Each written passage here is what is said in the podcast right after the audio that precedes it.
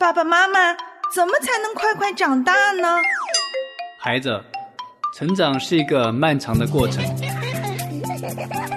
对呀，爸爸妈妈也都还在成长。爷爷，你和奶奶，你们也还会成长吗？当然了，我们也要继续成长，满有基督长成的身量。那怎么才能长大成人呢？唯喜爱耶和华的律法，昼夜思想，这人变为有福。他要像一棵树，栽在溪水旁，按时候结果子，叶子也不枯干。凡他所做的，尽都顺利。向下扎根，向上生长。让林真儿陪伴您全家一起成长吧。灵城真言家庭灵修系列，喜乐灵城，期待您每一天与我们一起与神同行。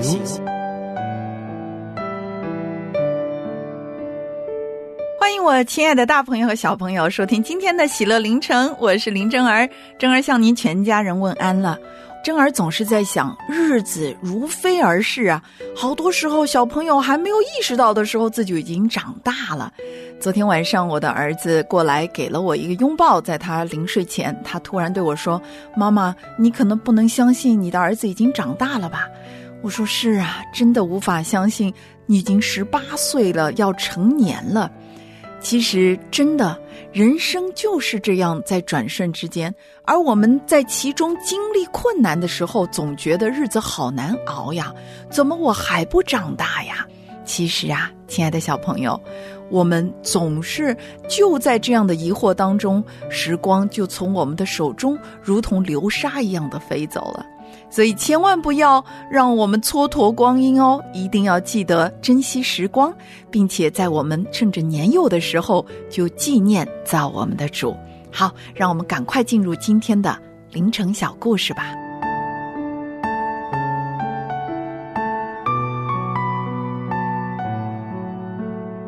上次我们分享到，当小火车又开始再度的陷入自怜和难过当中的时候，哎呀，他的担忧、叹息还没有发作呢，忽然就听到了远处渐渐传来的人声。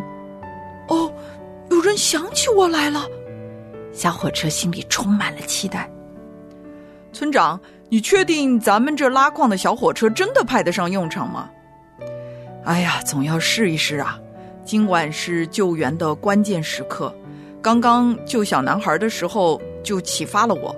我们可以用铺设小火车轨道这样的小范围的操作，来有目标的进行挖掘和搬运，这样呢可以节省我们许多宝贵的救援的时间。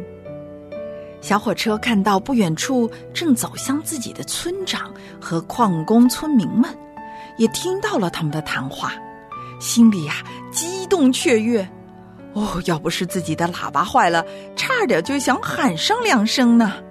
自从出厂到这个矿洞之后，小火车从来都没有离开过山洞。它唯一的使命就是运送煤矿。他曾经以为自己将在同一个不见天日的地方度过余生，没想到今天机会终于来了。村长和矿工村民们开始清理小火车身上的碎石乱沙，其余的人呢，就沿着轨道开始拆卸。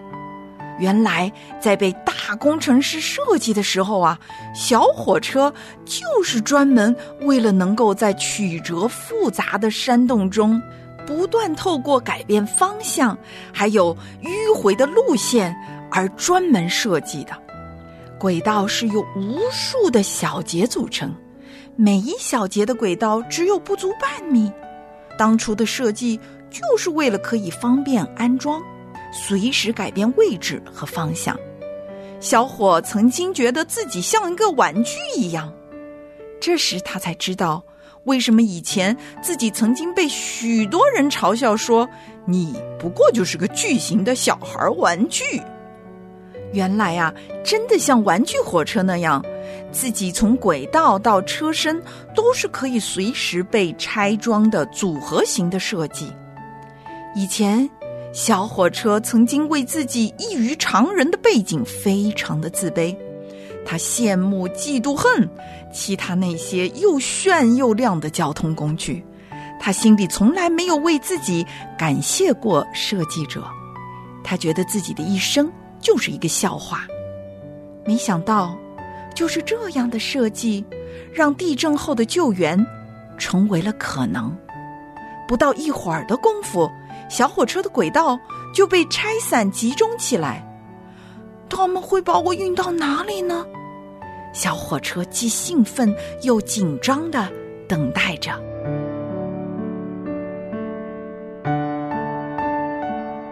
亲爱的小朋友，你是不是也开始兴奋紧张起来了？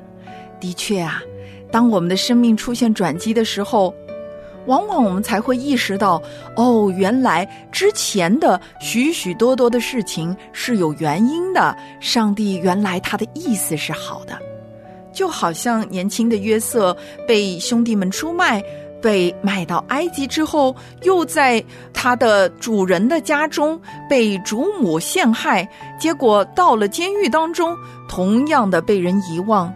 可是，在经历这么多的痛苦之后，他最后对他的兄弟们说：“神的意思原是好的。”只有当我们经历了许许多多的事情，忽然回头一看，才会发现，神真的在我们的生命当中有更高更美的旨意。只要我们愿意信靠顺服，他就会让万事互相效力，叫爱神的人得益处。今天我们要读的是《诗记》第十五章，我们会看到参孙，他继续的在自己任意妄为的道路上面狂奔，他做了许许多多的事情，可是神一次一次的原谅他，加给他力量。而当他一次一次击败非利士人的时候，他都觉得是他自己的功劳。没有想到啊，他一切的能力的来源都是上帝赐给他的。但是我们却很容易在我们的生命的顺境当中将神遗忘，也只有在逆境提醒的时候，我们才会纪念神。所以，透过小火车和参孙这两个鲜明的对比。我们真的要提醒每一位亲爱的大朋友和小朋友，一定在我们的生命当中的每一件事情上面去认定神的心意。我们要去思想，为什么这件事情会发生在我的身上，发生在我们家呢？是神有什么美好的心意，我还没有认识到吗？是有些什么事情我们做的不讨神喜悦了吗？或者呢，在我们。完全不知道原因和理由的时候，我们是否可以坚定的相信神的意思原是好的呢？只有当我们不断的透过每一天细小的这些细节当中去专注在神的应许和他的真实上面，我们才有可能不犯小火车和参孙的错误，我们也才有可能在生命经历很大的挑战和冲击的时候，紧紧。抓住神，而不是埋怨，而不是遗忘，而不是任意妄为。今天我们要一起讨论的，就是透过参孙他持续不断、一次一次得罪神的一些经历，我们从中可以获得什么样的提醒和警示呢？希望我们全家人可以针对今天的小故事以及经文，有非常热烈的讨论。好，我们一起来祷告。阿巴父，我们感谢赞美你，在每一天的生命当中，我们知道若不依靠你，我们什么都不能做，我们什么也做不好。求你帮助我们，不要任意妄为，帮助我们不要将你遗忘，要趁着年幼的时候，常常纪念造我们的主。谢谢天父，听我们的祷告，奉救主基督耶稣的名。阿门。我知道你的判语是公义的，你是我受苦时以真实待我，求你照这应许仆人的话，耶和华以慈爱安慰我，我心可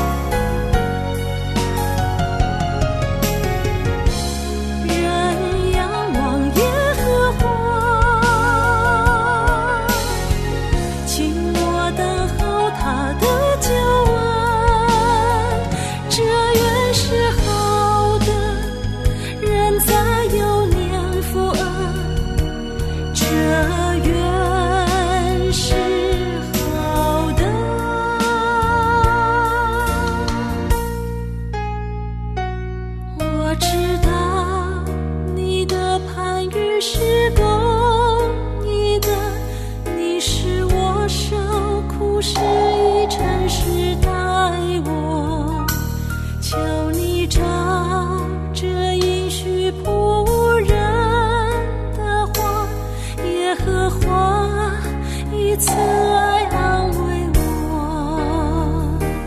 我心刻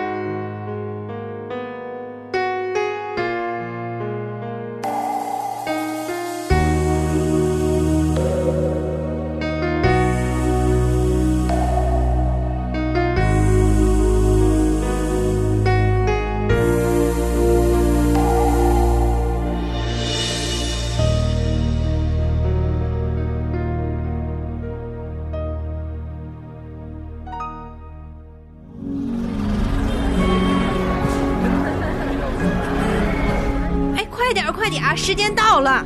哎，你们全家老老少少，这急着上哪儿去啊？哎呀，我们这全家都在追剧呢。是吗？追什么好剧啊？女士们、先生们、小朋友们，欢迎大家来到今天的我家剧场，我们的演出马上开始。经典故事，奇妙演绎，人生百味，真情真爱。我家剧场全体工作人员祝福各位在这里度过一个愉快的时光。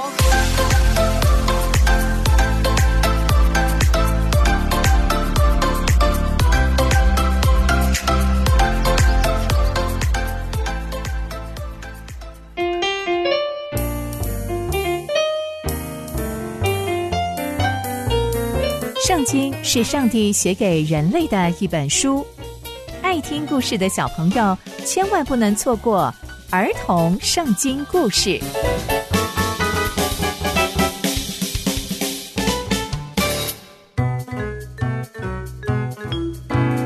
各位亲爱的大朋友、小朋友们，大家好，我是佩珊姐姐。小朋友们，今天佩珊姐姐要跟大家分享的故事是羊毛的神机。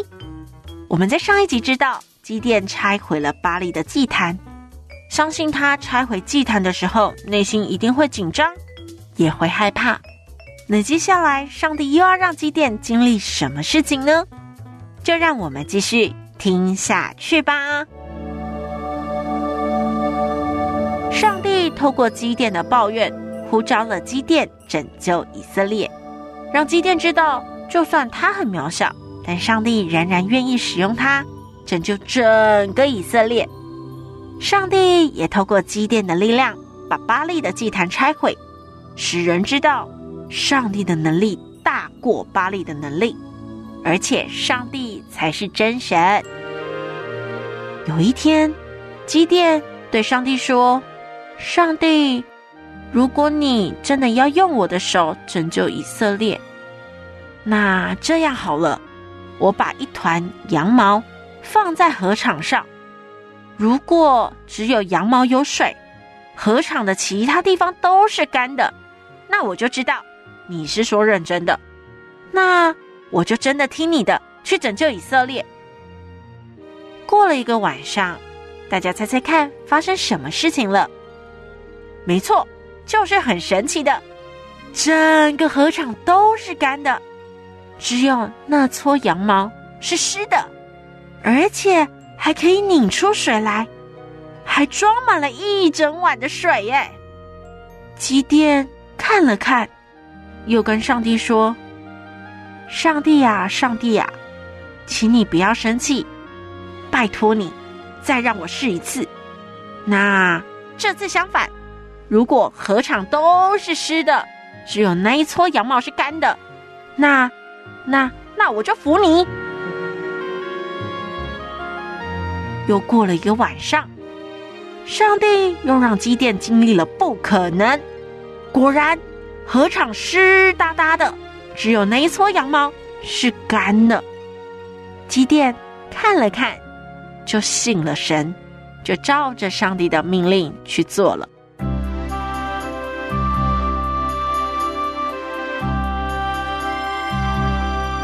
从今天的故事，我们知道，上帝透过羊毛的神机，再一次让基甸知道，上帝的心意就是要他去拯救以色列人，所以基甸就乖乖听了上帝的话。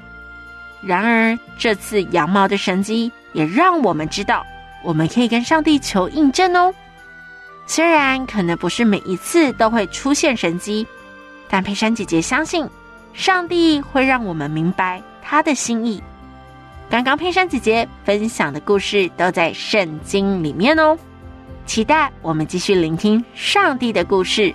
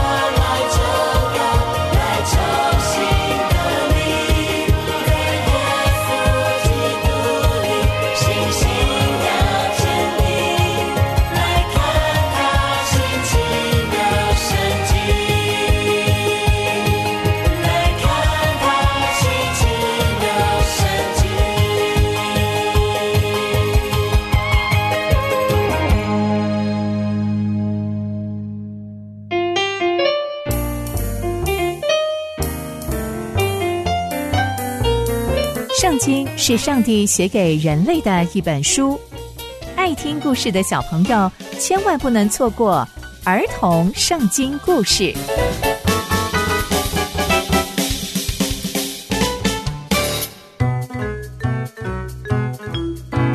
各位亲爱的大朋友、小朋友们，大家好，我是佩珊姐姐。小朋友们，今天佩珊姐姐要跟大家分享的故事是基甸击败米甸人。我们在上一集知道，基甸用羊毛见证了上帝的神迹。那接下来，上帝又要让基甸经历什么样的事情呢？就让我们继续听下去吧。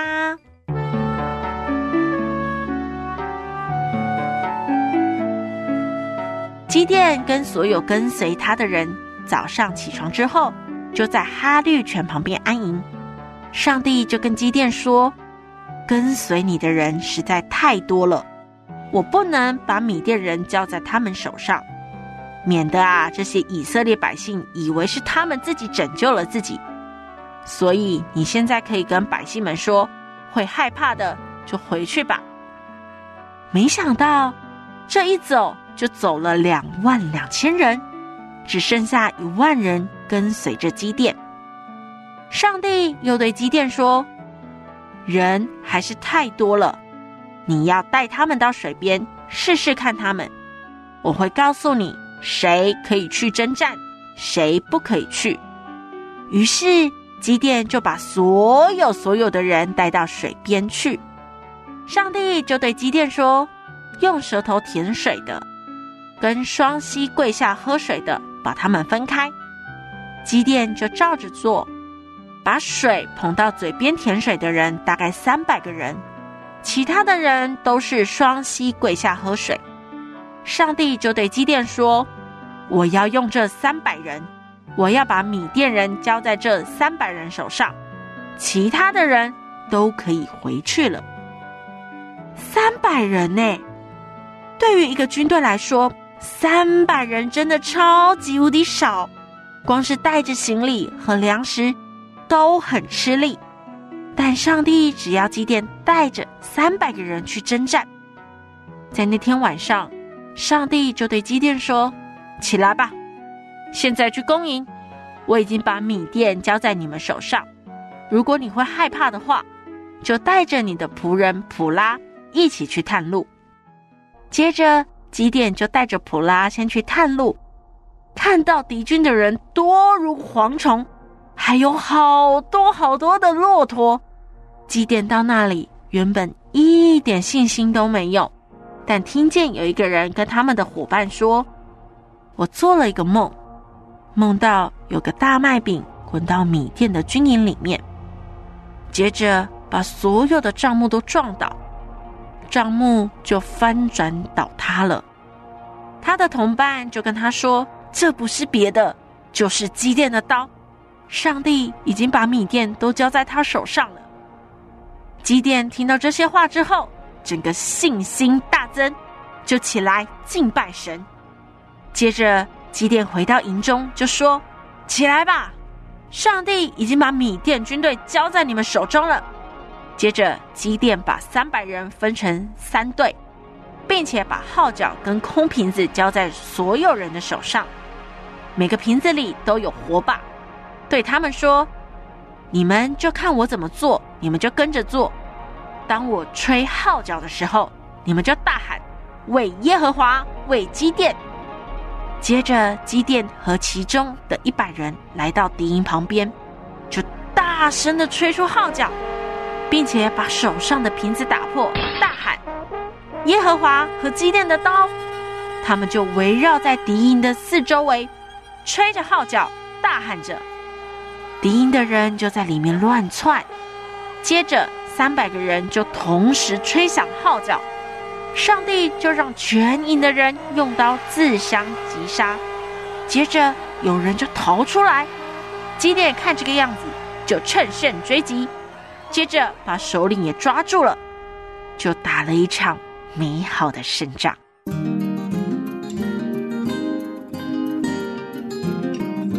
从今天的故事，我们知道上帝只用了三百人就成功打赢胜仗，但其实上帝也是透过这场战役，再一次挑战以色列人对上帝的信心。